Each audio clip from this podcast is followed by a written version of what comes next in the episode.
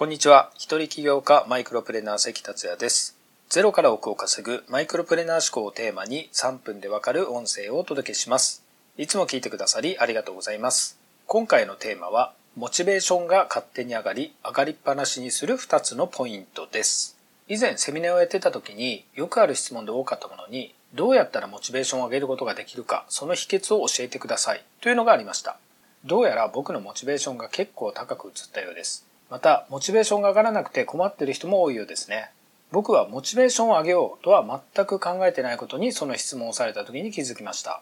でも昔、モチベーションが下がっている自分にもよく気づいたものです。確かにモチベーションを上げないと、と思っている自分もいました。ただそういう時って辛いですよね。気が重くて疲れます。モチベーションとは実は上げようとするものではなく、あることをしてれば勝手に上がるものなのです。そこでモチベーションが勝手に上がり上がりっぱなしにする2つのポイントをご紹介します。結論を最初にお伝えすると1つ目は明確な目標や夢を持つ。2つ目は感謝されることをする。です。順番に解説します。まず1つ目の明確な目標や夢を持つ。これは成功法則ではよく聞くと思いますがモチベーションにも直結する大事なものです。モチベーションとは何かというと動機づけのことです。動機づけには理由が必要です。その理由が目標や夢にあるのです。例えばブログで稼ぎたいとぼんやりと思い記事を書いていてもめんどくさいという気持ちがどんどん大きくなる一方でしょう。最初はモチベーションがあって始めても必ず落ちていきます。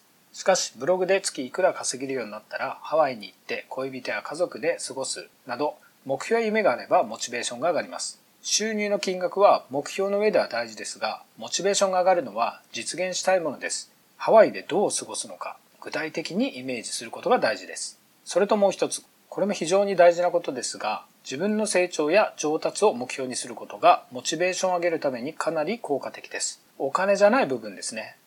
次の二つ目は感謝されることをする。この説明の前に心理学者アブラハム・マズローが提唱した人間の欲求5段階説を簡単にお話しします。人間の欲求は5段階あって定時の方から説明します。1番目は生理的欲求です。食欲、睡眠、排泄など、人が生命を維持するための欲です。2番目は安全欲求です。経済的な安定やいい健康状態の維持などの欲です。3番目は社会的欲求です。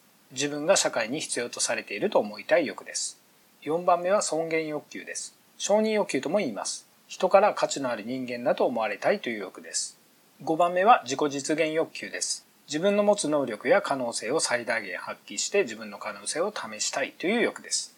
大抵の人は定時の生理的欲求や安全欲求はクリアして3番目以降の欲求があると思います。感謝されることをするということは3番目以降の社会的欲求、承認欲求、自己実現欲求が満たされるということになります。小さいことでもありがとうと言われることを毎日やっているとモチベーションが上がりっぱなしになるということです。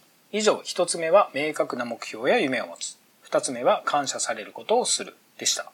あとおまけですが、ナルシシズム、自己陶酔ですね。これもモチベーションを上げるのに役に立ちます。自分すげえみたいな自分が少しでもできたことなどで自分を褒めて自分で自分を気持ちよくさせてみてください。